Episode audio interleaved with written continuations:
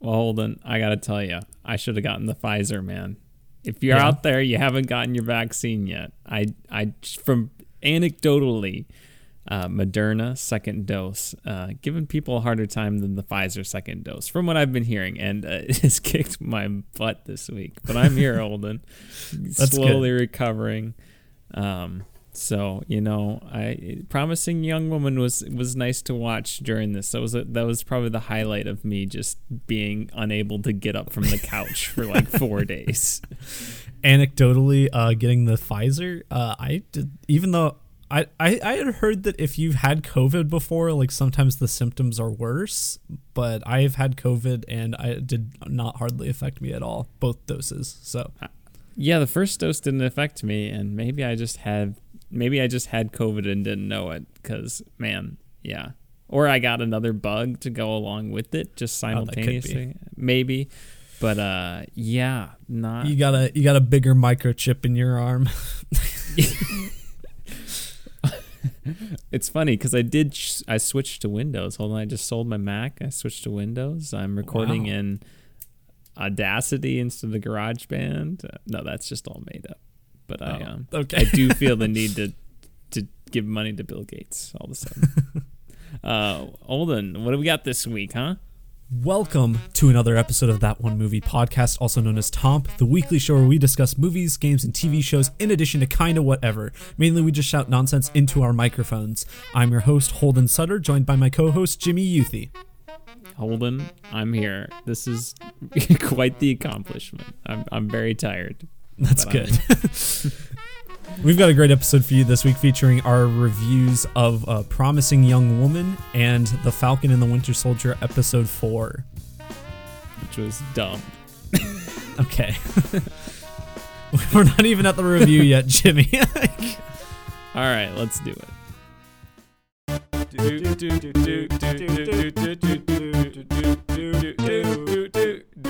That one movie podcast.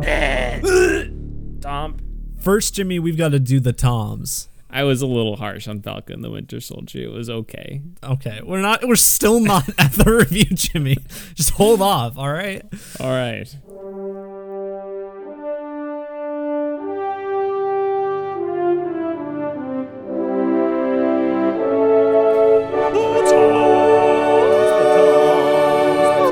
The Toms, the Toms, the Toms, the Toms. Toms is a rapid fire segment where we rate the news of the week in the world of entertainment on a scale of three famous Toms Brokaw, Bombadil, and Bergeron. Brokaw is the highest, Bombadil's the lowest, and Bergeron is somewhere in between. Jimmy, let's get to it. Yeah, that new Captain America. I don't know what to think about him. All right, so we start out. Uh, we got a trailer this week for a movie that I keep forgetting is coming out. It's it's like I I think I forgot about it for anticipated movies as well. But uh, those who wish me dead, uh, the new Taylor Sheridan movie. Uh, we have seen uh, three. Each of both of us have seen three of his previous movies. We like Yeah. all of them. he only has three, I think, right? Does he? I don't know. I I wasn't sure if he had like smaller stuff before. No, I think like it's-. Just the three. I right. maybe I don't. That's my understanding. My favorite not. of the three personally is Hell or High Water. I think. I'm a Sicario boy. Except, I mean, they're all good. Hello Yeah. High Water's second for me, then Wind River, but all good. Yeah. Um, but anyway, so this is a new one. Um, it's got Angelina Jolie, but also a lot of other Littlefinger? people. Yeah, I got Littlefinger. Littlefinger. It's got um John Jon Bernthal, who's the Punisher. It's got Tyler Perry, I think. I think that was Tyler Perry in the trailer. Um and uh I th- I, I couldn't I forgot to look it up, but I think Nicholas Hoult was the other guy who was with Littlefinger. So got some got some name actors in here that people would know. Uh, what'd you think of the trailer, Jimmy? I mean, it wasn't like a wow, I need to see this trailer, but I was like, oh, Taylor Sheridan and Littlefinger and Angelina Jolie. I'll watch this, and you know, hopefully, it was worth burning down California to to film it. So Yeah. yeah, I mean, I I think just with Taylor Sheridan attached, I'm interested. I mean, I I, I think it's kind of it seems like kind of your typical thriller, you got to protect a kid kind of thing, but with a unique like forest fire setting, which I think could be cool and tense and and spooky. Spooky. Um, yeah. Um, and I don't know. It, it looks exciting. I guess. I'm I mean, from the three movies I know of his, he's yet to make a bad one. I mean, he also Yeah. has his Yellowstone show, which I haven't seen, but I've heard it's all right. I don't know. yeah. Yeah. Uh, I'm excited for it though. I'll give it a Brokaw Um, Holden. Yeah, me too. Brokaw. There you go. uh, we had um so as far as release dates paramount had a lot of delays. They came out and they're like all right we're just going to basically be pushing back all of our movies. Um so start out with uh, jackass 4 has been pushed back a month to october 22nd 2021 uh unfortunately we'll have to wait another another few months for top gun maverick pushed back to November 19th, 2021. And that pushback caused Mission Impossible 7 to be delayed. Dang it. so we were so Top close. Gun. We were so close. Mission Impossible 7 has now been pushed back to May 27th, 2022. So over a year away. Oh, Um, Oof. and then uh, obviously Mission Impossible 8 got pushed back because of that too. That's coming out July 7th, 2023. Um, well, Holden, then- now we can just slot those who wish me dead into our top 10 most anticipated Yeah. movies now that Mission Impossible is out. yeah, I think that is the first one that's that's been delayed out of this year. Which we totally thought was going to happen. Didn't Yeah, I felt like think we, we said, said that. that. We're like, that's not going to come out this year, but we can hope. Also, Holden, I mean, not to jump the gun. I know I'm interrupting you like a good podcast co host. Is it Uh, something about the new Captain America? no, it's not anything about Falcon the Winter Soldier, surprisingly. Uh, but I was gonna say, so if Dune gets delayed, is that gonna? If it gets delayed into 2022, are we just not gonna be able to see it because of the freaking Regal? Uh, Oh, yeah. uh, I don't think it'll get delayed. But I'm just saying, if it happens, does Oh. that affect that since it goes from a 2021 to 2022 release? Because I'm like, what's coming out for WB in 2022 anyway, and that I care about. So I was just thinking about that. It just crossed my mind. So oh, well, Black Adam. Or we'll miss out on Dwayne the Rock Johnson's Black Adam. what a shame. Um, yeah, I don't know. I have no idea. I don't think it'll get delayed. I don't think any of WB's movies, unless they're like just not ready, I don't think they'll get delayed because they're releasing them on HBO Max and they're doing really well. Godzilla vs Kong is like doing extremely well for them. and that's a bad movie. Yeah. Uh anyway, and then the the other two which neither of us really care about, uh Snake Eyes, which is that GI Joe movie, uh got moved up to July 12th, 2021. So that's coming out soon, I guess. I don't know. I don't care about it. If it looks good, maybe I'll see it. Uh and Dungeons and Dragons got pushed back to March 3rd, 2023. What do you think of all these delays, Jimmy? I um, bummer that Mission Possible got delayed. Bombadil for that. Yeah, Bombadil for that as well. Uh so this was interesting. So uh, we've got you know WB's got HBO Max and everything, right? Disney's obviously got Disney Plus. What's Sony gonna do? Actually, just make exclusive streaming deal with Netflix. So now, Makes sense. so yeah, now all Sony movies are going to be uh, starting in 2022 are going to go straight to Netflix after a theatrical run, uh, and so this will uh, start with movies like Uncharted. Uh, so Oh. Uncharted will be going to Netflix after after it's done in the theaters. Um, and obviously, I assume that includes Morbius and, and Venom. Actually, no, I guess Venom Two is coming out this year still. Um, but yeah, we'll be able to see Morbius on Netflix. Sweet. Great. After we pay to go see it Yeah. for the podcast. So we're not going to see it on Netflix because I'm probably not going to want to watch it again. Probably not. I saw Venom twice. Why did I see Venom twice? Why? Why did you see Venom twice? Did you? I think We I saw went- it together the first time. I went once with right? you, and then I think I went once with another friend who wanted to see it. Wow, that's was- commitment to that friendship. Yeah. If I would have asked you and you had gone already, you would have said no. Yeah, you're right. um, yeah, so I mean, cool. I think um I mean, Netflix still remains one of my favorite streaming platforms, and so having all these other like you know HBO Max and everything, while they're cool, it is kind of a shame that those some of those movies aren't going to Netflix. So I think it's cool that they're going to be getting some big movies. Yeah. I agree, Holden. I'll give it a Brokaw. I think it's a good fit for everybody. Yeah, Brokaw. Everyone has Netflix already, so cool. Yeah. Uh this uh you'll be excited about this, Jimmy. So this week, uh reportedly Saw 10 is already in development.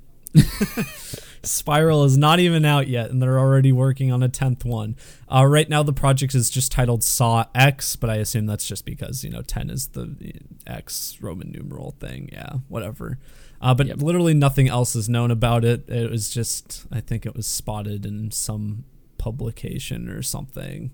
Yeah, you s- you, you want to see a Saw ten? let's let's do it. um, I hope let's go with just other things that start with an S. Salt shaker Salt shaker from the Um, Book of Saw. spatula. from the Book of Saw. Yeah, uh, I mean, hey, if we maybe we should start getting these yearly, like they used to come out yearly, and then just every year that can be your number one. wow. Uh, yeah. I mean, the hype is real for Spiral. Holden. I I did the math. It's actually set to be our 101st episode, so we need to have a gap week. Holden, we'll need. To, Great. Thank you for making me edit that now. Uh, just taking a mental note of that time code. 11 minutes 30 about. All right. Um, so uh, we're going to have to take a gap week here, Holden, sometime. So, uh, you know, you know, just because it's got to be our 100th episode. So Fine, the listener requests can wait. we'll we'll take we'll take a gap week at some point. Okay. Okay. Um. Yeah. I mean, I'll, I'll give Saw Ten a, a Brokaw. Yeah. Brokaw. Keep them coming. Yeah. This is we got some good stuff coming out today. Uh. This, so this uh some news about Indiana Jones Five. Uh, Phoebe Waller Bridge was just cast as the female lead in the film. Uh, she previously has worked uh, in in these big Lucasfilm movies because she was previously L three three seven in Solo. I guess I didn't know that. Uh, but she also uh, she's also notable. She wrote the script for No Time to Die coming out soon. But the biggest thing that most people would know her from is that she wrote and starred in Fleabag, which is apparently really good. Hmm. That's on Amazon. But apparently very good. People seem to like her. She seems to have like a really good sense of humor. Like comedy seems to be her strong suit. Um, I did not like her in Solo. It, I yeah. I, well, I just didn't like that character. yeah. Uh, but uh, good for her. Brokaw. yeah, she se- she seems cool. Um, I she hosted SNL. I think I watched that episode. It was funny. Uh, in a, in addition to this, um, it was officially confirmed. Not that we thought otherwise, but uh, officially confirmed that John Williams is going to be coming back to do the score for it. He is. I Yeah. would not have guessed that actually, since he's like, I'm not doing any more Star Wars movies. Leave me alone. Yeah. I guess he's like, yeah, we'll do one more Indiana Jones movie. Sure. It's all ninety percent the same anyway for Indiana Jones. Yeah. Uh, yeah. I mean that's good. Uh, what are the odds that she plays his daughter? Probably going to happen. She's like the right age for it. there you go. So, I don't know, or granddaughter or something. I don't know. Yeah. Just don't be his girlfriend. yeah. I, d- I, kind of doubt they'll do that. Um, I'll give I'll give Brokaw to both. I think cool. Yeah. Getting some fresh blood into Indiana Jones and obviously John Williams. Heck yeah. Yeah, John Williams still going at it. Yeah. He's like ninety. Uh yeah, okay. So this next one, pretty exciting, Jimmy. They're they're making a Peeps movie. Bombadil. How do you feel about Peeps? I didn't we talk about this last week? This was our cold open last week. Cold Oh, open. we yeah. talked about Easter That's- candy. I don't really, I don't eat them very often. They're just sugary marshmallows. So no, Yeah. I, I Yeah. don't have an affinity towards Peeps. Can have like one a year. That's like my limit. Although I never I didn't even have that this year. Yeah. Anyway, yeah, so they they're making a Peeps movie. I wrote down the uh the whole uh like plot synopsis here. Uh, the untitled animated feature will follow a ragtag group of Peeps characters who set on a cross country journey in order to attend Peeps Fest, an annual brand celebration in Pennsylvania. The screenplay will be written by David Goldblum, and the upcoming f- animated feature is being marketed as Trolls Meets Smurfs. Is David Goldblum? Oh, I, that's the thing. Jeff Goldblum. Is he related? Are I they don't related? I don't know. This I, I literally just copy and pasted this whole like block of ah, text from a Wow. website. If this movie is not nominated for a Razzie, that will be a miracle. I don't think this is quite on the level of like the emoji movie, but like it's pretty cringe. I don't know. I almost think this is below the Emoji Movie. Peeps. Do we have other candy made movies? Um, we don't have a Hershey Kiss movie. Yeah, that would be like the most obvious one. We don't. We What don't are the Starburst movie? nerds? Skittles. i I'm guess trying to Willy think of like Wonka has a lot of those Wonka candies in it. Yeah. Ah, man. Oh, this is going to be bad. I mean, it's just, there's no way, right? There's No, no, yeah. way this is going to be a good movie. So I mean, maybe they'll pull off like a Lego movie where it's a brand like marketing movie that turns out to be really good. Yeah, but Lego makes sense. Peeps. I mean, it, it's got to at least come out over Easter. I, if it doesn't Watch come it out over. Easter, I don't even know what you're doing. I, I just, where, who said, who decided this? I don't know. People in a boardroom, they're like, "Hey, what can we exploit and just make into a, a stupid movie for cheap?" I just cannot believe someone thought this was a good idea. Yeah, this gets a a bombadil from me. wins Academy Awards for first an- or one of the only animated films to be win a Best Picture or whatever. Lego Movie wasn't even nominated for Best Animated Feature. Wow, Controversial. uh, some people really don't like the Lego Movie. What? Some people really don't like the Lego Movie, but I think it's pretty good. Yeah, I think it's really good. Yeah, I like it a lot. All right, so that is it for film news, but that's not all of the news we have. Oh, I'm sure boy. you heard. I'm sure you heard this bit. yeah. So uh obviously we we are big fans of the the video game The Last of Us. Um and we we we talk about it a lot. In fact, we had our lo- longest episode was talking about the sequel of The Last of Us. But anyway, so apparent- I was, and we, I think it got usurped by when we talked about the leftovers, which is surprising. Oh. It's one of our longest ones. Okay. Anyway, we talked about The Last of Us 2 for like an hour and a half. it was a long discussion. But um so now it's been like I don't think it's been officially confirmed by by Sony or Naughty Dog, but it's been basically confirmed by credible sources that there's going to be a remake of The Last of Us being made for the So- PS5 presumably. I okay, I so the internet's reaction has been very anti this story universally, pretty much. My thing is okay. I really like The Last of Us. It's it is that or Uncharted is my favorite game of all time. Uncharted Mhm. Four. Um, it goes back and forth depending on my mood, and uh, it's like okay, I'd be excited for it if it's just a reskin of the game with PS5 graphics. Yeah. But if it's like a legit remake, what are you doing? Like, what is the thought process behind that? Yeah, like Because it wasn't even originally with Naughty Dog. So if like if it, you're gonna do like an original remake of it, then I would want Neil Druckmann heavily involved. If you're gonna be tweaking things and you need the original actors and stuff. What my what I'm worried about here is are they gonna just uh, throw on Pedro Pascal and like uh, what's her name the the actress gonna play Ellie from Game of Thrones. I'm yikes. I mean like that would be bad for me. But uh, the idea That- of just reskinning it with PS5 graphics, I'm like excited about that. I'm not apologizing. I get other people want other IPs revisited or, or new things created. I mean, okay, I think making a remastered version of a game obviously takes less resources than a whole new IP. Mhm. Um, but I think a lot of people, the sense I got was, why aren't we dedicating this to revisiting Jak and Daxter or making a new Yeah. IP or whatever. And I understand that. Um, I get why people like. I think that's a legitimate reason to be frustrated, but um, I mean, I would, I would buy, I would be happy to spend money on a, a, a PS5 remaster. I get it. the The original game still plays great on like a PS4, Yeah. a- Like- as or Pro or a, a PS5, and you can get 4K and 60 frames per second or whatever.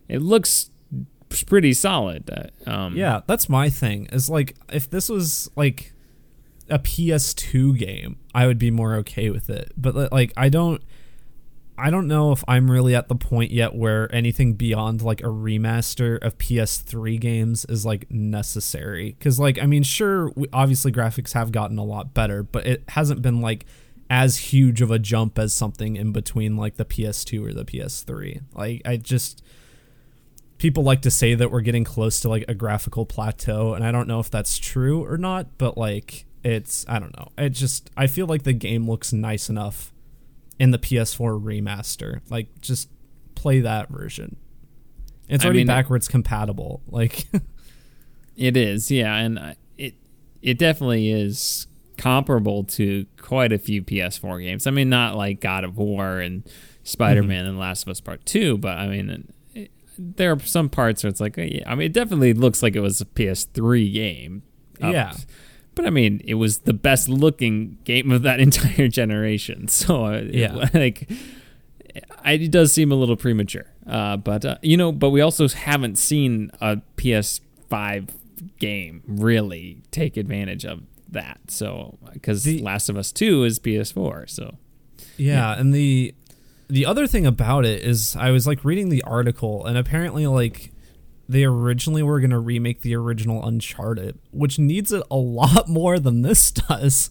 Yeah. The original Uncharted looks a lot worse. It plays a lot worse. Like I would much rather see a remake of that with like modern gen stuff than Last of Us.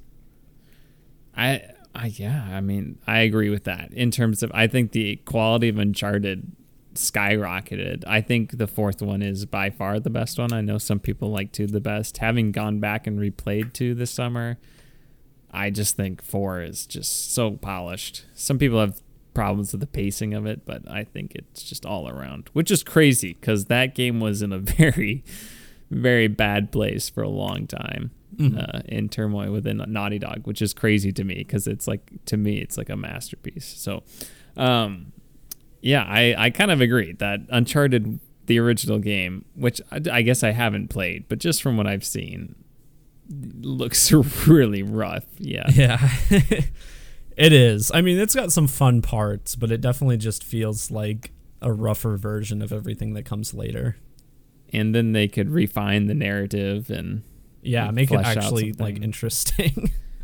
and uh, the voice acting and just refine that writing yeah. uh, was not as refined in the, the earlier installments. So I agree with that, Holden. But I, in terms of what would I be more excited about, I still would be more excited about a, a Last of Us remaster. But the remake thing, it makes me scared because don't don't make it don't completely change it. Oh my goodness. I'm kind of I'm just hoping this is like people misinterpreting some information because honestly like I if this is just like a remaster that's fine whatever but Which you The would think thi- it is, right? the other- you would think.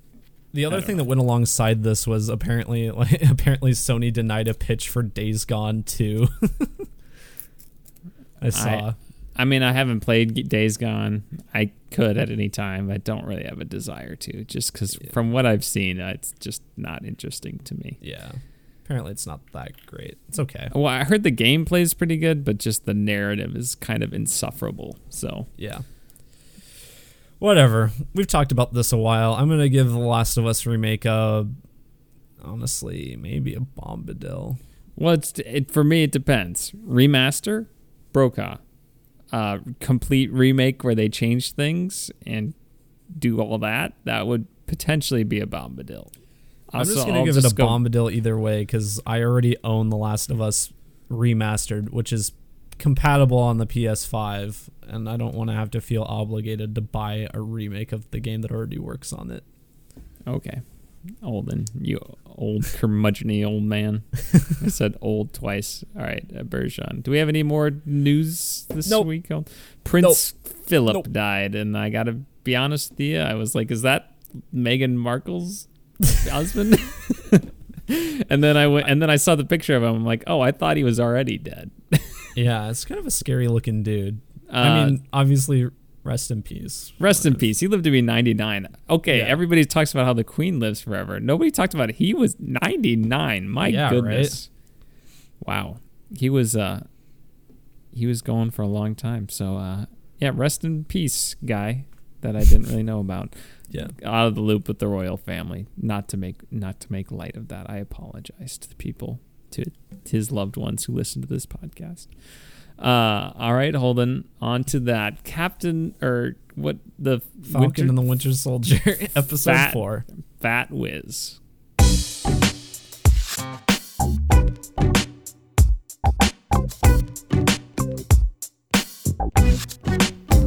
All right, so we can finally talk about it, Jimmy.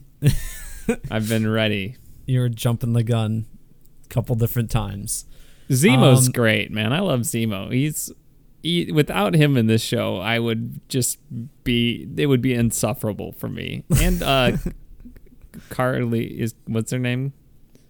The Who? freckled girl, Oh, Car- yeah, Karli Morgenthau. Karli Morgenthau. I like her pretty much too, except they're just like she's she's got to be evil at times, otherwise she can't Yeah. be the villain. I thought, yeah, she was like better in this episode because she didn't like. I mean, obviously she didn't blow up uh, like an orphanage or whatever she did last episode, which was just kind of dumb. But yeah, she I, she was a lot more interesting in this episode. I was like, yeah, okay. I it felt it it now it with this episode that action in the last episode just makes her character seem inconsistent, and it ju- definitely just seems like Marvel, like corporate, was like, "Hey, we need to make her evil."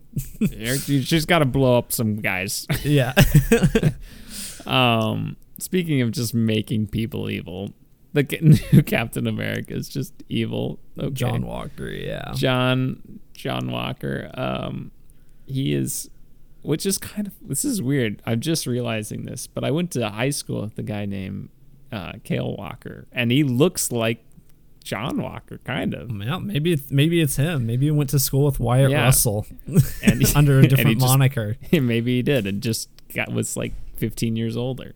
yeah, Um, but yeah, and oh my goodness. Okay, so I I don't like okay, he goes bad or whatever, but like you could have at least made it a convincing turn or something. like he would I never got the sense he was like they tried to make him a good guy that very first episode or whatever, Mhm. but we didn't really they just told us that.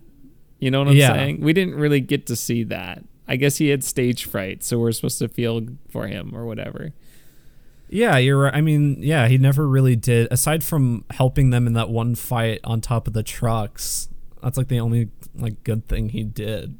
And then And after then- that, he's just like a dick. Do you know who I am? And he's like just beating people up, and it, it- it's just so obvious too. It's like, oh, I wonder if he's gonna get the super or the the whatever superhuman serum or whatever you call it, the super Yeah. soldier serum, or oh, and then he's definitely gonna take it, and And it's it kind of sucks because like I think Wyatt Russell gives a good performance. He Like, does, yeah. Like I, I, I, it's so stupid how people are getting mad at Wyatt, Wyatt Russell. It's like, what are you doing? He's yeah, doing no, a good job. He is doing a good job with what he's given. It's just a shame that his writing is not very good.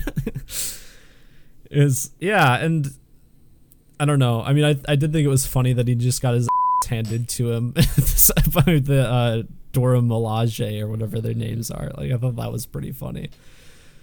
It's kind of funny that he's just like he sucks at fighting, Which is Um, like, what the heck? He's also they like, he's a like he seemed like a pretty comp uh, or uh, uh, uh, competent soldier, and Yeah, then he just he's- seems completely incompetent now. so I'm like, they literally had such a huge vetting process for the next Captain America. But then the guy just turns out to be completely incompetent. So it's like, what's going on here? Yeah. It is confusing, and I, I mean, I guess it makes sense with like the the Dora Milaje because they're like some of the most highly trained warriors. I mean, of Wakanda, but it they it seems to imply the world too. But still, like he doesn't even hold his own at all. he just like falls on his butt.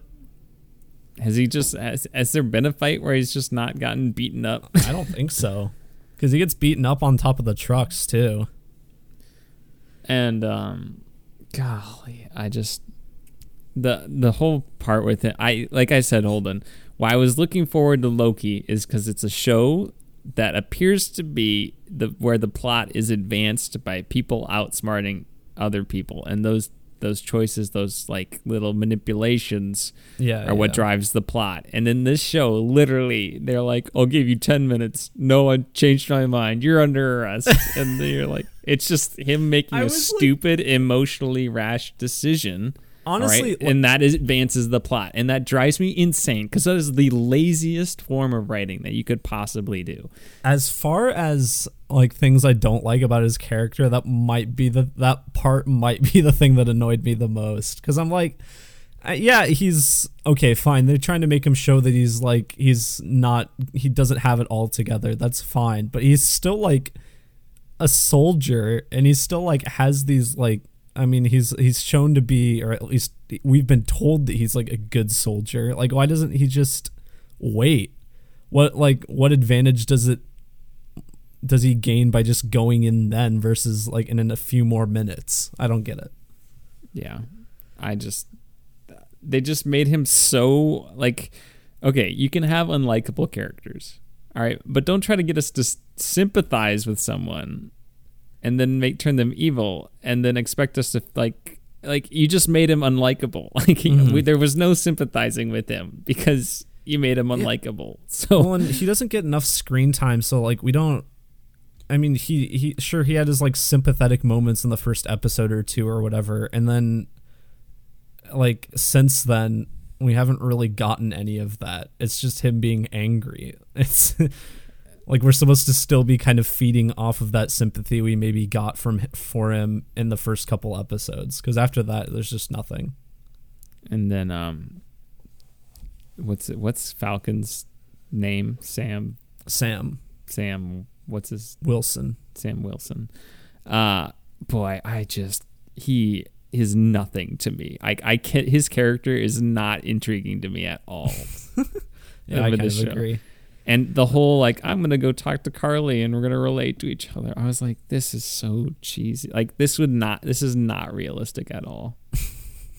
if you saw someone you thought they were hunting you down, you would just beat them up or run away. Yeah.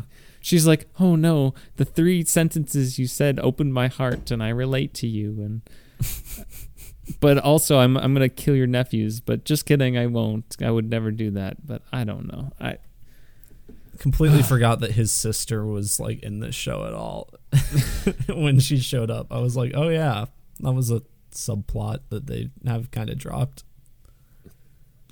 boy, if it wasn't for Zemo, man, I would just not be interested in this show at all. Like I like how he just sneaks out. yeah yeah no zemo like we talked about it last week which was like the first full episode that he was in and he's just like he's he's like a fun presence and he's still like the only person who just does who doesn't like isn't angry with people for no reason like he's he's pretty he's actually relatively nice He's literally done the most evil thing of anybody in the show that we've seen. And he's the most likable person on the screen, I yeah or the most interesting or whatever. yeah just- and it, Yeah. I don't yeah, I don't know if that's just the writing or if that's Daniel Bruhl's performance or what it is. I, I think it's a little bit of both. yeah. Bucky, I, I'm intrigued by Bucky. He seems likable, but yeah, Yeah. Falcon.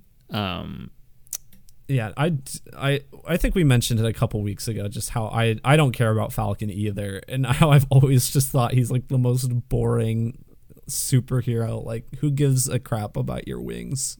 I don't. Just like he's he's kind of like Cap. You know, I thought Cap was kind of boring at the beginning of the MCU because just like he's always gonna do the right thing, or whatever. So he's always going to say the perfect thing. So he's just not that interesting. That was my problem with Cap in like the early days of the MCU. Um, they made it more interesting as it went on, and I think Chris Hem or Chris Hemsworth, Chris Evans being a charismatic actor helped that too. I just, Yeah. I, I just don't think they've written anything for him to do whatever. What's the actor's name again? Who plays him? Uh, Anthony Mackie. Yeah, Anthony Mack. I just don't think they've given him anything. Yeah. good to work with. Yeah, no, Anthony Anthony I can't say this. Anthony Mackie is a good actor. He was in that episode of Black Mirror. Oh yeah, the uh, he's good. playtest. He's good in that. Yeah, I think it's or not playtest, uh, striking vipers or whatever it's called. Striking Vipers. Yeah, yeah. And I, I don't know. I think I think it is mostly just the writing. Like they they don't know how to make him interest. They didn't really like give him enough setup early on, and like in the MCU, and so people are already kind of bored of him, and now they're trying to like fix that, and it's they're not doing enough. I think yeah, I think just that's my biggest problem with the show right now. Like Bucky's kind of interesting, but they haven't he was more interesting early on when they were talking about his past and he was dealing with his baggage and stuff, but he hasn't really faced a lot of that. I mean, I guess just uh, getting back with Zemo that first time. So, I mean, that's been interesting. Zemo's been interesting, but I don't care about Sharon Carter. I do No. not care about the Falcon. Um, they just, I, I do not care about the new Captain America because he's not been intriguing at all. So it's just like the show is being dominated by these characters I don't find interesting at all. Yeah. And I don't know. I the ending of the episode, it's it's whatever. I mean, kind of expected it. I am Oh, yeah, like I forgot. I mean, I'm I'm I guess I'm kind of interested to see what what they're going to do after that, but I don't know. I feel like a lot of the the theories of what people could do or like how the series could go following that event are more interesting than probably what's going to happen. it's Well, what would happen in real life is Cap's getting canceled. yeah. Maybe, But I think, like- I think, maybe he gets canceled and then uh, he just goes completely insane and just whatever. And I think like a government cover up would be cooler. Like if they're wanting to protect that image of Captain America, I think that would be cooler, like more interesting, but I don't think they're going to do that. I don't know. Nor do I really care, honestly. uh, apparently, episode five's the really good episode or whatever. We'll see. I, We'll see. That's game-changing episode. boy, uh, yeah, this. I'm glad this series did not come out first because then it might have made me miss out on WandaVision. um, yeah, I just this. I don't know. I mean, it has moments where it it is Yeah. good and the action act- is pretty consistently good. Like but it's I- I- not it's not amazing though it's not insane also just some of the camera work it is just like it shaky for no reason and it's very stereotypically shot action generic you know so i it a lot of this show has just been very generic for me or just undercooked or not intriguing not good like not not fine. I would say serviceable fine and it just doesn't go to the next level which Maybe- feels like early marvel to me like when they were just figuring out their stuff maybe they'll save it in the last couple episodes. maybe i mean there i think that you know the Karli storyline it, she is i find her somewhat interesting until she just randomly blows up a bunch of people for no good reason they don't understand our message or whatever and apparently there's been a whole storyline with like a vaccine or like a pandemic that has been cut out i don't know if you've seen that Yeah, I've heard of Stuff. that. Um but yeah i Um, just The last thing I did want to mention is like I did like Zemo smashing the vials. I think that was pretty obvious he was going to do that. And then he just gets hit in the side of the head with the shield. Like it comes at him at like 30 miles an hour. It, that sh- that looks like he's going to get brain damage from that. yeah, you I- would die. You would be Yeah. severely hurt. You I would have at least physically a m- recoiled from that. I was like, Jesus. You would have a major concussion at the very Yeah. least. And then Captain America just bludgeons a guy's head at the end of the movie or end of the show or whatever, and Yeah. everybody's got their phones out. Mm. and he's like got he's got the shield and it's covered in blood and it's like ooh symbolism I don't get this. so I don't get the whole super soldier altering personality thing because they don't re- like. I just like I haven't bought that yet. Like Car, we didn't really know Karli well enough to like. She doesn't seem like she's going insane unless they just do that in the next couple episodes. And well and and Captain America never went crazy. no i think in i think in the first captain america they say they mention how the super soldier serum hasn't worked on other people because I, I don't know something like that but it's it hasn't really been hard established it's just kind of been brought up here I don't think even Civil I don't think even Civil War, which talks about like the super soldier stuff. I don't even think that movie talks about it. I don't know. Yeah. Um, I don't know. I mean, there were parts of this episode I liked. I liked when uh, Zemo was singing "Ba Ba Black Sheep" and Oh, yeah. handing out Turkish delights to the kids. I'm also confused at like where.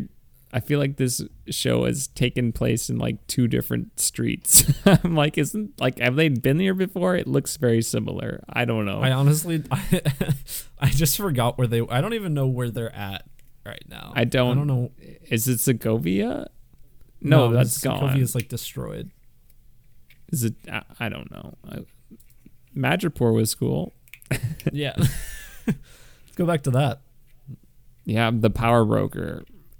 Who cares? Oh, I. Um, see, that's the thing. It's like it's just too bad because WandaVision was so fun to talk about week by week. Mhm. This, I'm like, just let's get it over with. like I don't care. two episodes like you're, left. like you're setting up some of these things, but you haven't made a compelling show, so I don't care where it's going. Yeah. really. And I'm convinced Cap, new Cap's gonna die. Yeah, at this point. If You they had can't kept him like a guy to good death a little longer. you can't bludgeon a guy to death and then kill off his his sidekick. Yeah. Um, which, yeah, and he's just gonna go off the rails and it's gonna consume him and he's gonna die. I hope Zemo's the one who takes him out. maybe he'll uh maybe he'll sacrifice himself at the end uh, in like a sort of redemption. Maybe, we'll see. All right, Holden. Uh, do you? I don't know. Do You want to score this episode? Um, Sure. I mean, I don't really. I felt like I enjoyed it more than I'm conveying, but I, I, it just is overshadowed by the parts that I thought were stupid, which was him just being like, "I'll give you ten minutes. Nope, you're done. You're under arrest. Everybody, I'm ruining the whole episode." And then I'm gonna just bludgeon a guy with Captain America's shield, uh, which I is definitely think dark. I think yeah. I think it was uh I think it was maybe more exciting than some of the other episodes, but um yeah, I don't know. I'm probably going to give it like a 7. I'm gonna go six. All right. Uh, it's this show has been fine. So, on to something that's a lot better. Promising Young Woman.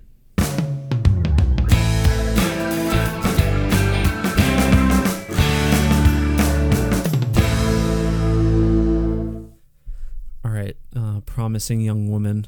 Um, so we weren't originally gonna do that. This what what drove you to watch this, Jimmy? Well, I just saw that it was available to rent. I had some time Thursday in the evening, and I was like, I'll watch it. So I did. Okay. And uh, Yeah.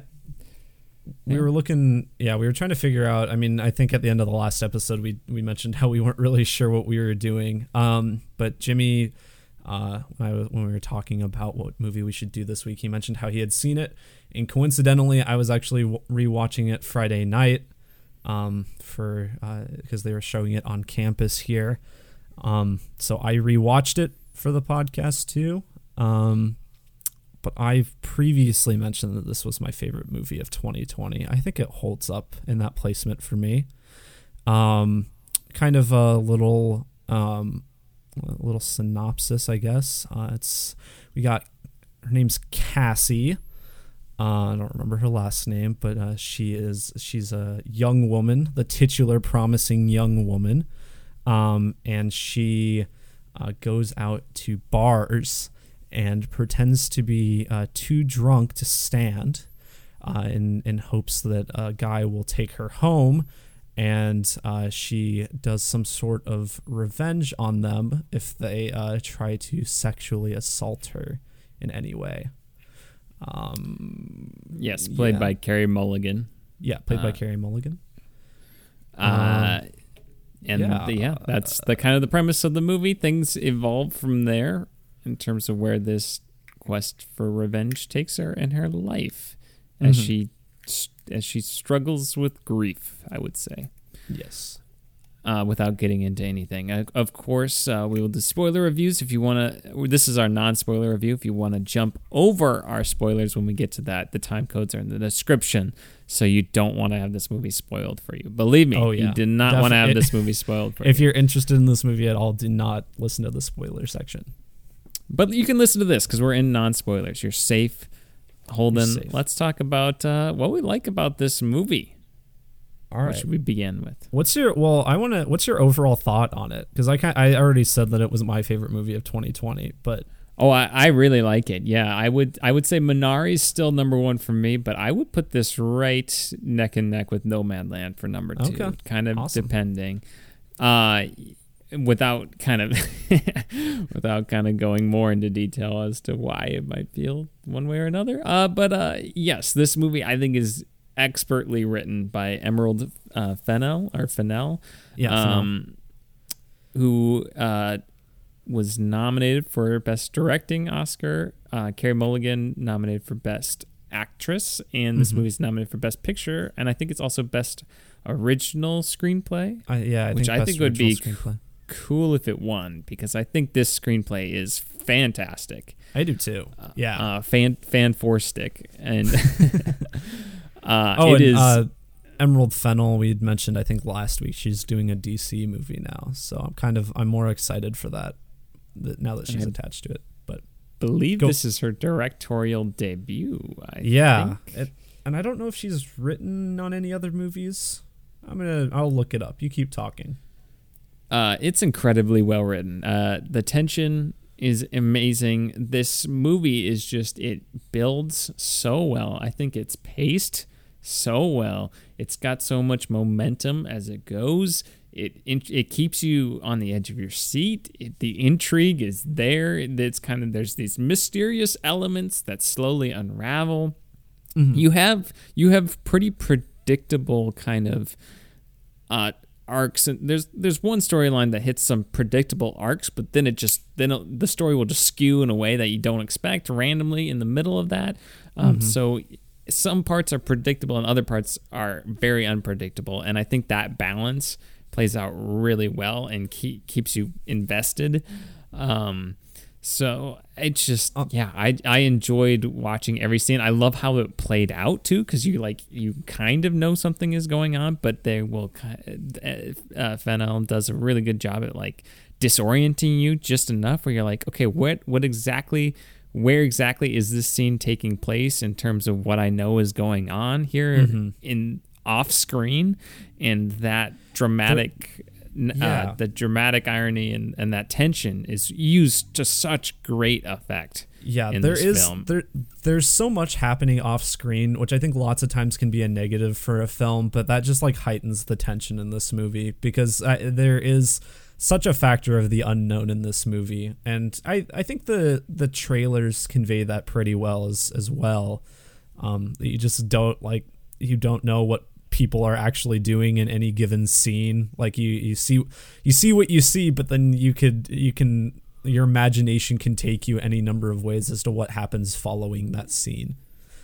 Uh, and it's not until I later on in the movie it becomes more obvious as to what's actually happening and everything but um yeah. And i do want to mention part of that unpredictability obviously won't get into it here but the ending is is very much in that in that vein Well, the, uh, so if you don't know about this, there's a lot of people who really like 80% of this movie and then they don't like the ending.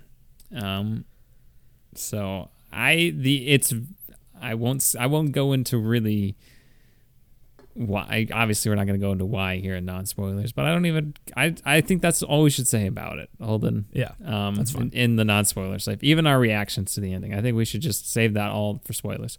Um, Um. Oh, and I I did look up Emerald Fennell. She's actually an actress. I think this is the first time she's done writing and directing, but she's apparently had big roles on The Crown and a lot of period dramas. So Hmm. cool. Maybe you maybe you know her from those things, dear listener. Yeah. Uh, yes, but the acting in this movie is really good. Bo Burnham has a big role. He's Oh. kind of the. He's great. I I was gonna say. I uh I don't think I've ever like Bo Burnham he I mean he I think he started out as like an internet kind of personality and then he broke his way into acting probably anywhere like five ten years ago somewhere in there. Um but he was great honestly. I was I was kind of surprised. I don't think I was ever really a fan of his stand up or anything but yeah Yeah, I mean his chemistry with Carey Mulligan is excellent. They are Mhm. funny together. Uh, there, we didn't mention Carey Mulligan how good she is I Excellent. think.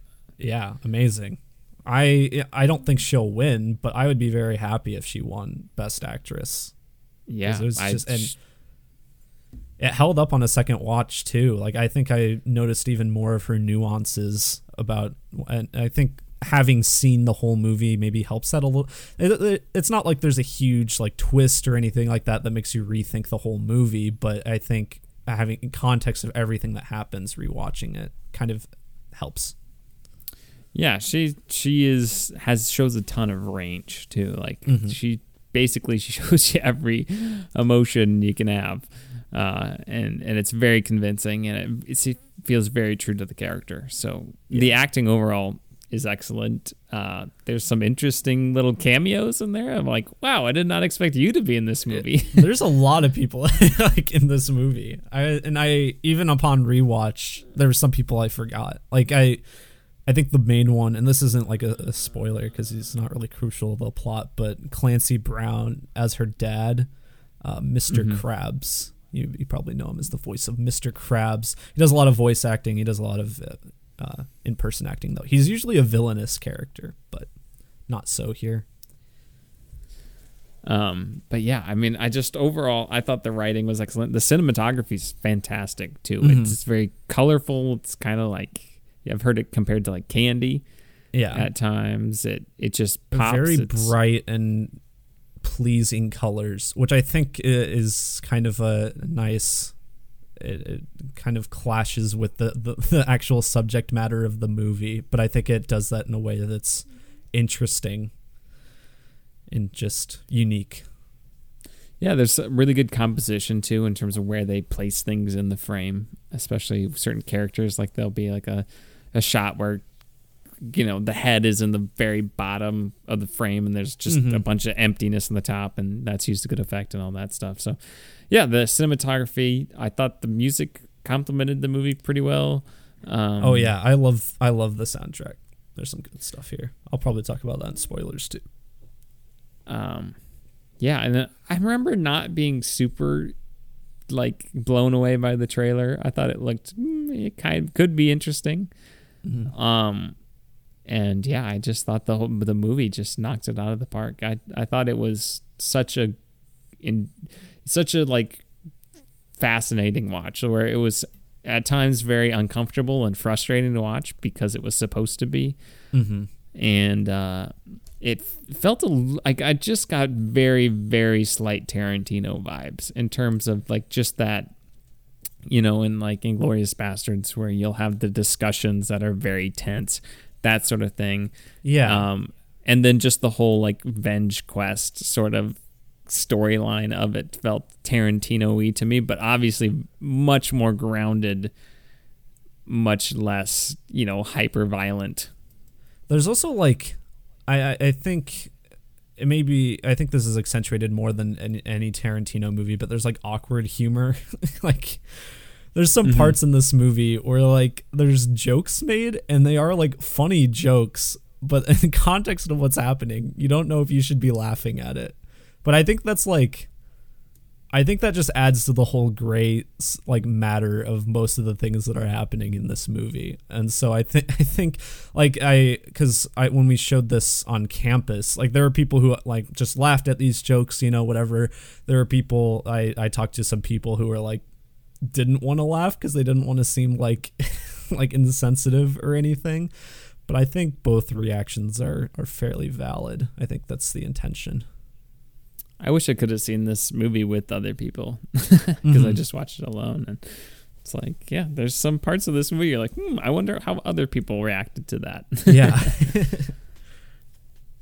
um, but yeah, it's just it's a movie that's fun to watch it unfold, and Mhm. I and that's that's just fun because there, like I said, there's some mysterious elements, some scenes play out where they're very tense, and you're trying to figure out exactly what's going on, and that sort of stuff.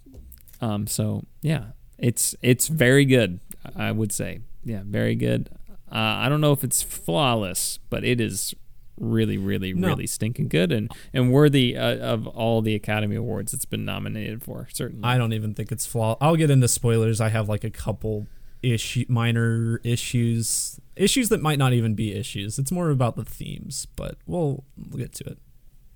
yeah. Um, I guess anything else you want to touch on and non spoilers? Are you ready to give your rating, Holden? I think I'm ready to give my rating. All right, what are you gonna give this time, Holden? I'm trying to remember what I gave those other movies that I've rated so highly lately. I don't. I think Minari I probably gave a nine. Probably oh, Nomadland I gave an eight and a half. I'll probably give this a nine, nine and a half. Uh, those are the two numbers I'm jostling with too. Yeah. I, I will say uh nine. Yeah, I think that's safe for me too. I yeah, I yeah, because Minari is very good, and uh, I mean, I I enjoy this movie more than I enjoy Minari, but I I probably see it on a similar level. They're two completely different. Oh movies. yeah, completely different. for sure. Can't really compare them very easily. uh yeah but uh yeah i i enjoyed both of them for completely different reasons and i'm excited to talk about this movie in spoilers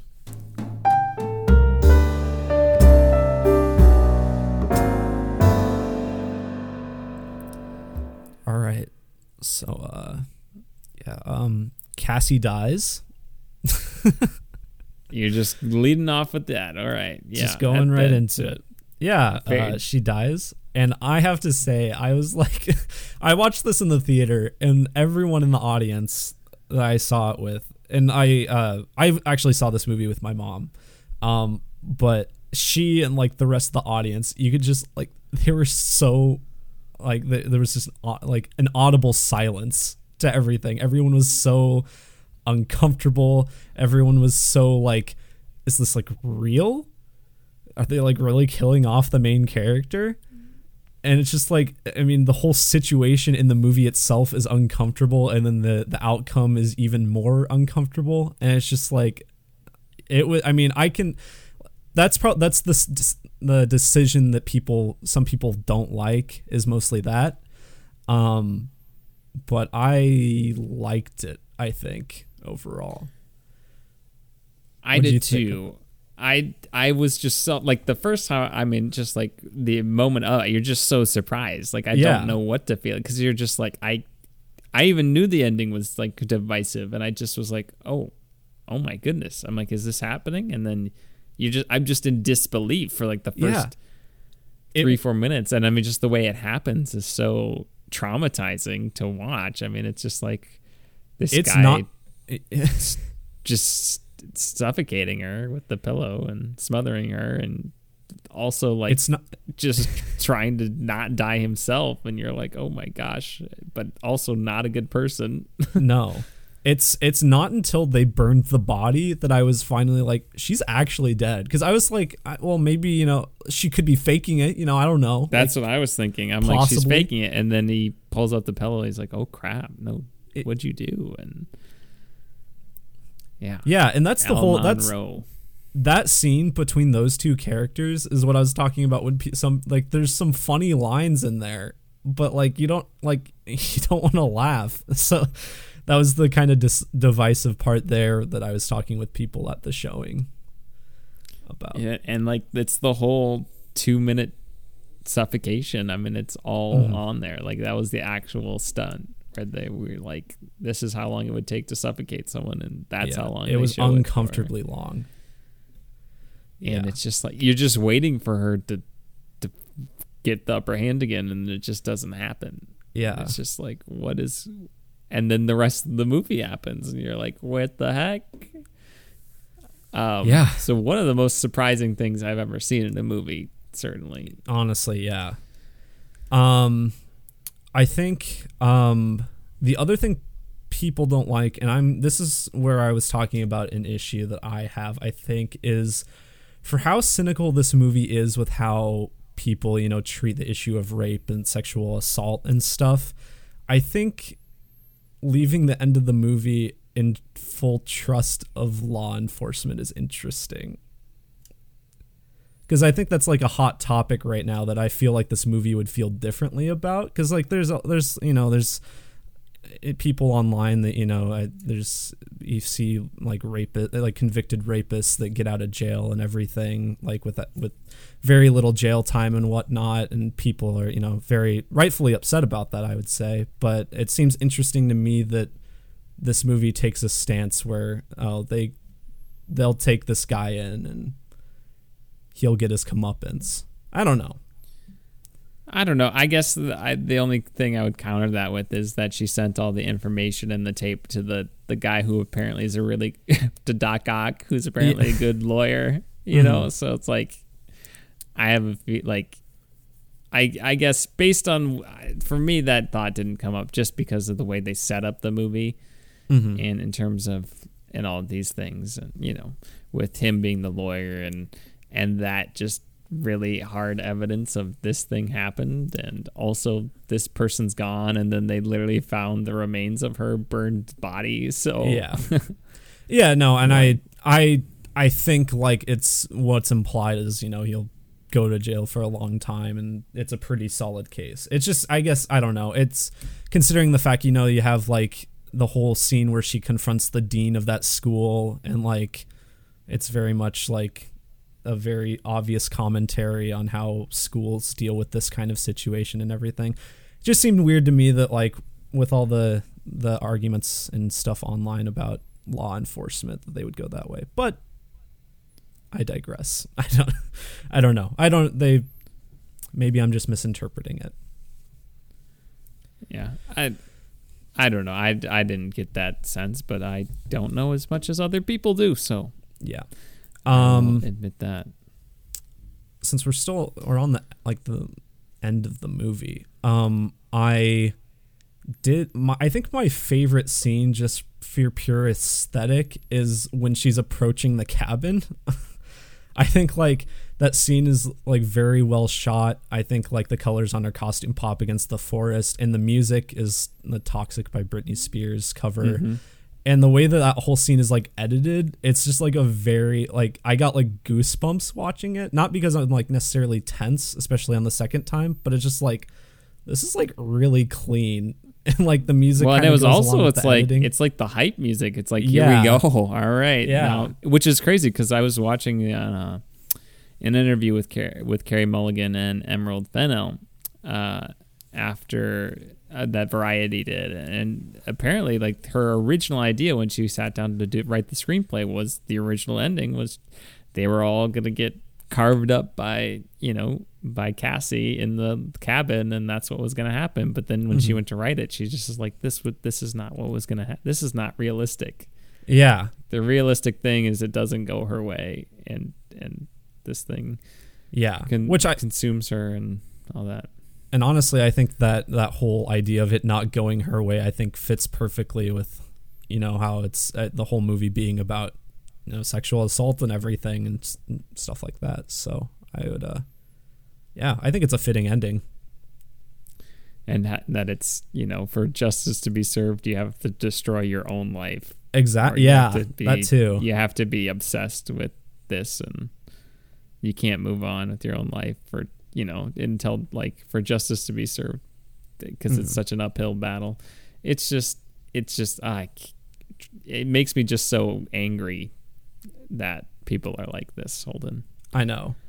That's uh, um, my girlfriend came to the showing and watched it, and afterwards she's like, "This made me hate men more than I already do."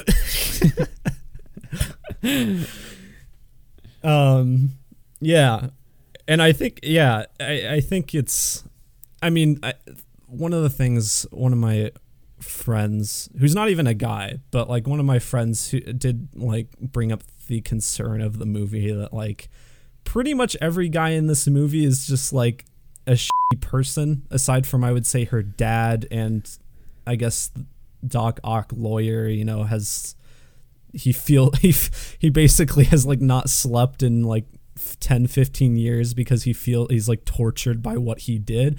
So he's got like some redeemable qualities, but like and I I don't know. I think it's for me I'm more like women have had such a negative stereotype for so long in a lot of movies that having one movie where men are bad is okay. I don't I don't well, have a problem with to that. me, and I think I and I can see that too, where it's like they're all like these frat type boys, you know, who Mhm. are all these partiers things, which I am not that type of person. no. Uh, so uh, I can see that, and it obviously isn't representative of all men. But I think it is important to say that people can be like this and disguise themselves as good people. And yeah. I think that's a and- very valuable image. and even to- convince to themselves display. of that too. yeah, like they I'm a good guy. Oh, that that. was a like just because you were younger doesn't make it okay, and doesn't mean that it's not destroying other people's lives. Yeah. Exactly. like like just because you may like you might even acknowledge that's a mistake that was not okay but that doesn't that doesn't mean it's not your fault and that you didn't literally ruin two people's lives or multiple people's lives and so- And also, I mean, I, I think it also shows that it happens a lot more than you think it does. I mean, I don't, I, I don't know. Well, I, I don't know. Yeah, it does happen more than you yes think it does. So and it's it's yeah it is horrible and it makes me angry and i just i ca- oh my goodness. I just i can't i cannot believe that people do this to people and then they just think it's okay. Yeah, and they get to live the rest of their lives without having any sort of consequences for it. Um, um yeah so that's that's interesting. What were we gonna say did want to talk. Oh, I wanted to talk about Bo Burnham's character. I mean, I I think a lot of people, myself included, are like, oh my gosh, like there's no way this can this can be like good. Like things seem to be going too well for them and everything. And I definitely thought that too. But it is like, I don't know if it's worse than I thought it was going to be. Like what it, it turned out for him, but like it's it's definitely like heartbreaking when you have that realization. So And- I I don't know if I'm was he just like in the video? Is he just a bystander? Is that's what I that think what's going on? he's. Yes, yeah, I think so. I don't think he's filming it. I think I think just he was it. just like in it laughing, right, and just not doing anything. From if I from what I gathered, it that obviously don't show anything. So, um, yeah, it's just like oh, it just makes me feel bad because it's like that was her.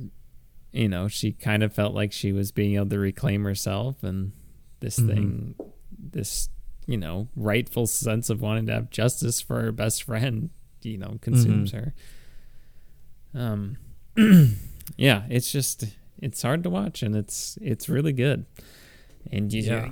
you just like that's uh, really good blackmail Well, it's also uh, this was like very tense on the second watch. This may have even been more tense on the second watch because like I know obviously I know she's gonna die. I know that Bo Burnham's gonna turn out to be bad, and so when when those scenes are like approaching, I'm like squirming in my seat. I'm like, oh my gosh, it's fun, but it's definitely uncomfortable too. Um, i loved the roman Oh, numeral scenes and how they started Yeah, that I did and- too. and the you know you're like picking up that one, the dean's daughter, and the whole scene with the dean, because you're like you're not actually sure what's going on. And I that love scene how with the dean is fantastic. I love how she just how uh, Emerald Fennell just kind of disorients you just enough where you don't know what happened to the daughter off screen.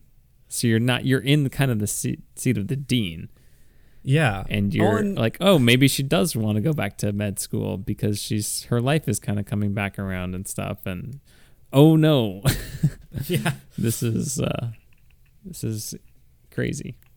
Well, and I don't know. Maybe it's because I'm in college, but I was I definitely thought she did a very good job of like of making statements about how schools like. I'm, I don't I don't want to say anything about Augustana where I go to school. I don't know anything about how they treat these things, but I definitely like you know it's a thing that some schools do not take these things as seriously as they probably should. Rape and sexual assault. Um, and so I think very good statement and very I guess timely just where I'm at in life with college. Yeah, and uh, yeah, I, I and I loved the scene with Alfred Molina where he's like asking for forgiveness and she forgives him, and you can tell he's consumed by it too, and he's a person, you Mhm. know. Yeah. Uh, so I like how that played out. Like again, Yeah, I- you're like you're just like, all right, here's the venge quest, and then there's just another wrench thrown into the the story, and and then four is obviously you get the big wrench or she dies, and then five is the whole twist or she has the the backup plan, and Well, you you keep mentioning these different scenes, and I keep thinking, oh yeah, that's among my favorite scenes too. But I like I keep thinking about that of like the whole movie. But yeah, that Alfred Molina scene is like is great because I feel like that's some of the first we just see of like people recognizing that they're wrong and have been like trying to fix it. And like I I don't know, like Alfred Molina, he's his character is obvious. As I mentioned before, he's like he's been tortured about this ever since he did it like 10 years ago or whatever that was and he's never forgiven himself and he like is wanting Cassie to give him any opportunity he can to give him any sort of redemption. I think just that that's that's really interesting. Really an interesting character for as little screen time as he has. yeah, and then uh, and just yeah, you just feel the heartbreak because Bo Burnham and Carey Mulligan have such good chemistry, and you like them together, Mm-hmm. and yeah, it's just like oh, They have that scene where they're singing Paris Hilton, in the pharmacy. yeah, Um, yeah, I mean, I'm trying to think of if there's any other scenes. There's the one in the the fancy restaurant uh, with the Alison Brie. Yes uh, from uh, they were med school buddies, Yeah. and then she just yeah. More just uncomfortable things that you've heard people say in real life, and it just makes you feel terrible Yeah. about the world. I think yeah, and I you know I think that's one of the other interesting things is like we we hear all of these different uncomfortable things in this movie. It's kind of all brought into like one film, one narrative where we have like full context of everything at least by the end. And you hear these things in real life and now it's like if you put it into context of this kind of stuff it's even like more disturbing and disappointing. Yeah, and um, ugh, it's just it's a it's kind of a heavy movie, you know. It It's it's fun to watch. It's hard to watch. It's, it's super intriguing, and uh, I just it's yeah it, Such- it would be. I hope it wins best original screenplay. I really do because I think it was fantastically written. And I think Carey Mulligan, uh, if she wins the Oscar, she would be very well deserving, and and also um, em, uh, Emerald Fennell. I mean, if she pulls off an upset over Chloe uh, Zhao, um, I think that would also be worthy too. I just Yeah. fantastic film. What a yeah, and just like a wild, just tone like this wild wide range of tones in the movie that I think it balances Absolutely, really yeah. well. Like it's I mean because I mean even before you know you have like the humor you don't know if you're supposed to laugh at. There are genuinely funny parts of the movie, like m- moments that Mhm. are supposed to make you laugh. and some Um, people did like they were there's critiques that like this movie's totally inconsistent. I'm like, yeah, but I also life is totally inconsistent. So Yeah. felt real. No, I think I think for for doing like a revenge thriller like this, I think this was it was a unique spin on it, and yeah, I don't know. I liked it a lot. Liked it a lot. All right. Anything else to add, Holden? I don't think so. All right. What are you doing? What are you doing? What are you doing? No, what are you doing? What are you doing? No, what are you doing? What are you doing? All right.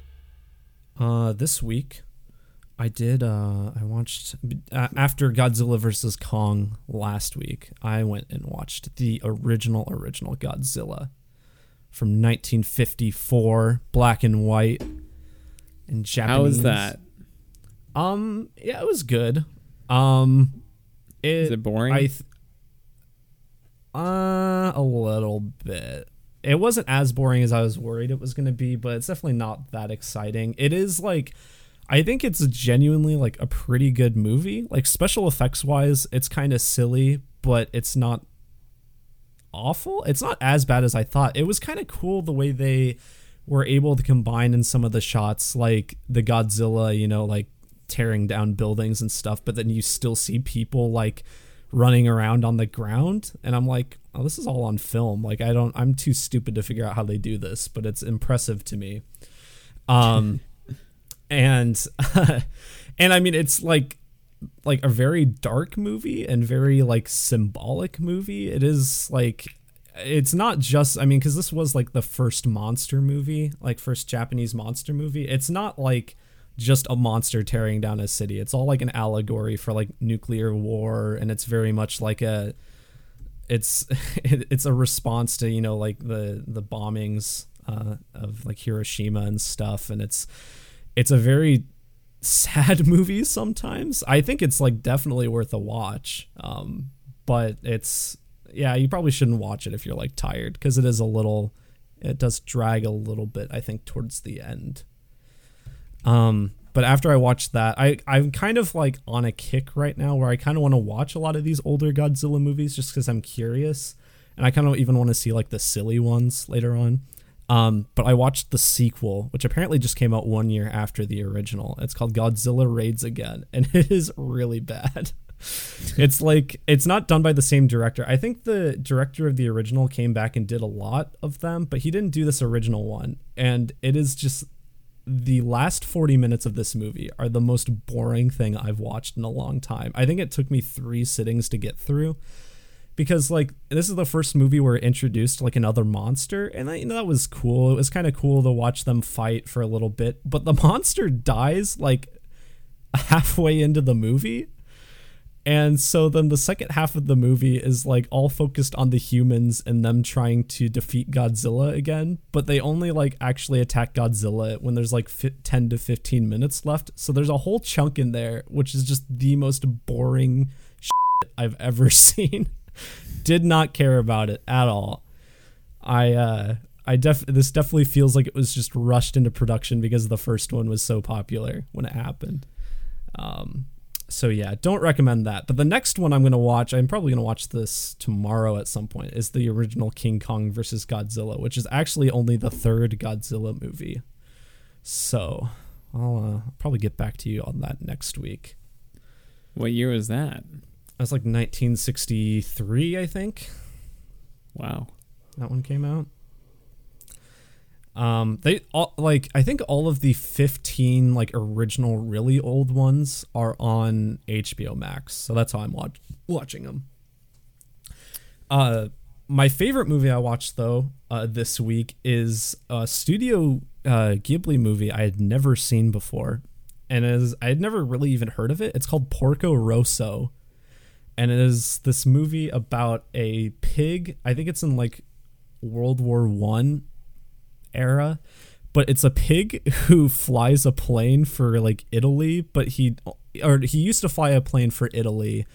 Um but now he like is kind of like a mercenary and he fights like pirates, air pirates and stuff like that. And I didn't I had never heard of this movie. I was just kind of surfing HBO Max and found it. It is actually directed by Miyazaki, who does like all of the most popular and well liked uh, Ghibli movies. Um, but it is like hilarious. This movie is so funny. Um, obviously, you know, like I, I- there there are some themes to the the main character being a, a pig and everything, but like I mean, it's also just funny because it's pigs flying when pigs fly. Um, but it- it's like a very funny movie, very action packed movie. The the antagonists in this movie are just like genuinely hilarious. I every time they were on the screen, I just had a smile on my face. They're not really that threatening, but their presence. Are they the is angry? Are they the angry birds taking out the, the angry birds. uh, but it's it's beautiful movie as all of their movies are. It's uh, got a good English voice cast. Michael Keaton voices the main character. Um, Hmm. This came out in like 1993, I think. Um, and it's very I, I mean it is deep like all of miyazaki's films are. Focuses a lot on like feminism and obviously war which he likes to he likes to comment on a lot. Um, but i would hard recommend it. I think this is among my favorite studio ghibli movies now. It's probably it might be top three for me. I liked it a lot. Wow. I re- I keep forgetting they're on HBO Max. I should really watch those while I have this streaming service. you haven't seen spirited away have you? No, I've only Yeah, seen Howl's Moving that. Castle. Yeah.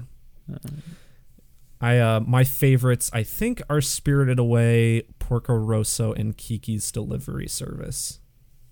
Kiki's is a lot of childhood nostalgia though. I'm not sure if you would like that one that much. Um and then aside from that I watched the movie She's All That. That was really bad. It's like a late Did you watch that with com- Mariah? Yeah. well, and this that was it was funny because so it like the ma- the male lead is Freddie Prinze Jr. So I'm like, okay, Freddie Prinze Jr. And then Matthew Lillard is in it as like a really really funny supporting character, and I'm like, oh, Matthew Lillard, okay, Shaggy and Fred from the Scooby Doo movies, okay. And then Sarah Michelle Gellar was uh, had a cameo in it, so Daphne was in it as well. and I was like, wow, just everyone. This is basically Scooby Doo 0.5 right here. You're like Um, Scoob. I Matthew Lillard is so underutilized. I think every he was good in Scream. He's good in this. He's even though I didn't like this movie, and he's good in the Scooby Doo movies as Shaggy. Like I, underutilized actor. What is he doing now? Holden, let's write a screenplay for Matthew Lillard. Yeah. Very fun. He did like a big dance in this movie, and he was like, "How do you get your body moving like that?" Uh, Jesus. Add him to my Knives Out two cast. Yeah, I would love. You know what? If he was in Knives Out too, fantastic. He could be the villain. Scoob. Knives Out. Uh, yeah, that's that's it for me though, Jimmy. Yeah, uh, I was just sick all week, so spent most of the week sleeping. Uh, I am almost platinumed with my Spider-Man remastered, so that's what I've been doing. I finished the the story there, and I'll be playing through the, the just the DLC storyline. I'll get on to Miles Morales. Nice. Uh, otherwise, I I just watched um, Promising Young Woman was going to be my thing, but then we ended up that was very fortuitous, Holden, that you had rewatched it. And in fact, Carey Mulligan was the SNL host last night. was she? Um, was she yeah. good? Uh, there I I liked her monologue, which was pretty funny, and uh, of the sketches I watched, her the there was like a commercial for like a uh, anti uh, irritable irritable ah irritable bowel syndrome ad that was pretty funny. So if Oh, okay. you were gonna watch the other ones were all right. Um, but those two were pretty funny. Um, nothing like some good old poop jokes, Holden, to get me laughing. Uh, doesn't take much. It's a low bar.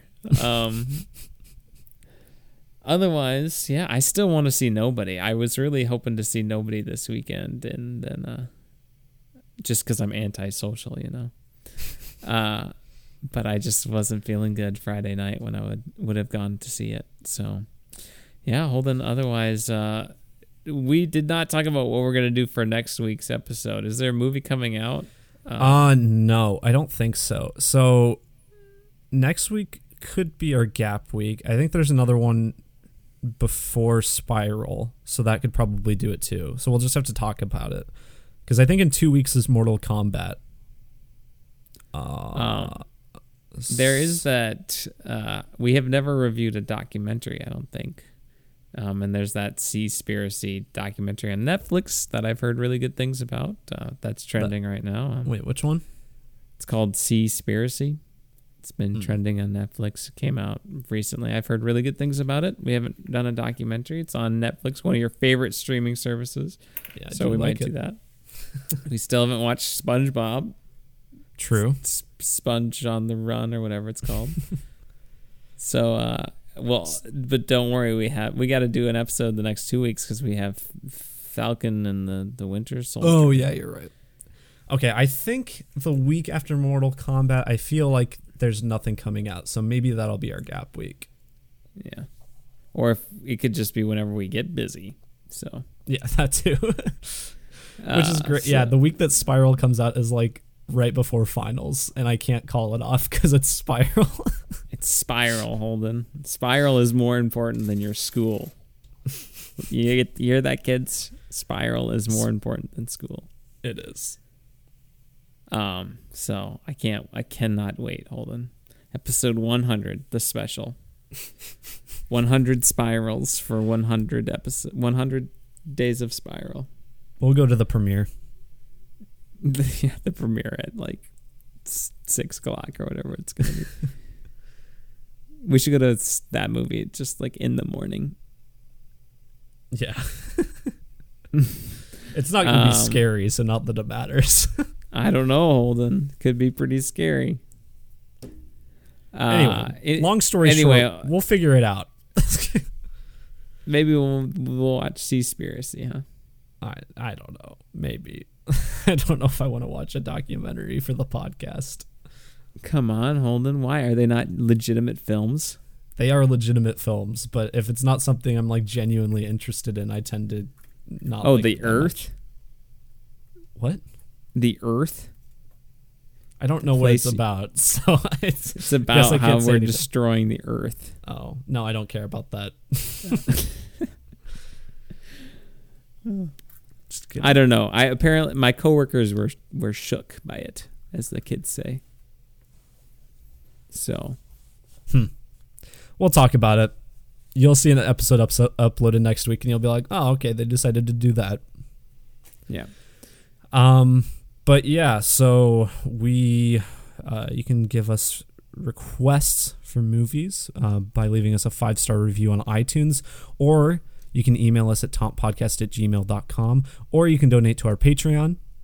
Um, yeah, um, with all these movies being delayed, even with like vaccinations happening, we're, we're going to be getting to some of those gap weeks soon. Um, yeah, you can still buy you can still buy my PS5. you can still Just buy sitting in the box.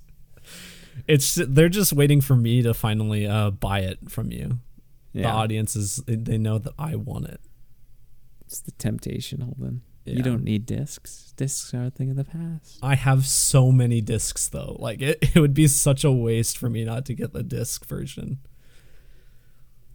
You're just gonna be replaying old PS4 games all the time. there's there's some i haven't played Yeah, some i have i haven't played wolfenstein 2 i want to play that i haven't played skyrim legendary edition i want to play that You're gonna play Skyrim Legendary Edition.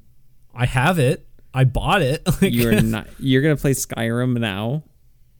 yeah why not If you're gonna play Skyrim now, you gotta play it in VR, man. oh my god jimmy I'm just saying. Whatever. I don't hate old games, Jimmy, just because they're old. Old, no old game is good.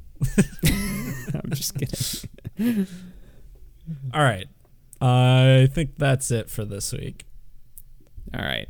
Adios, pantalones. Love you.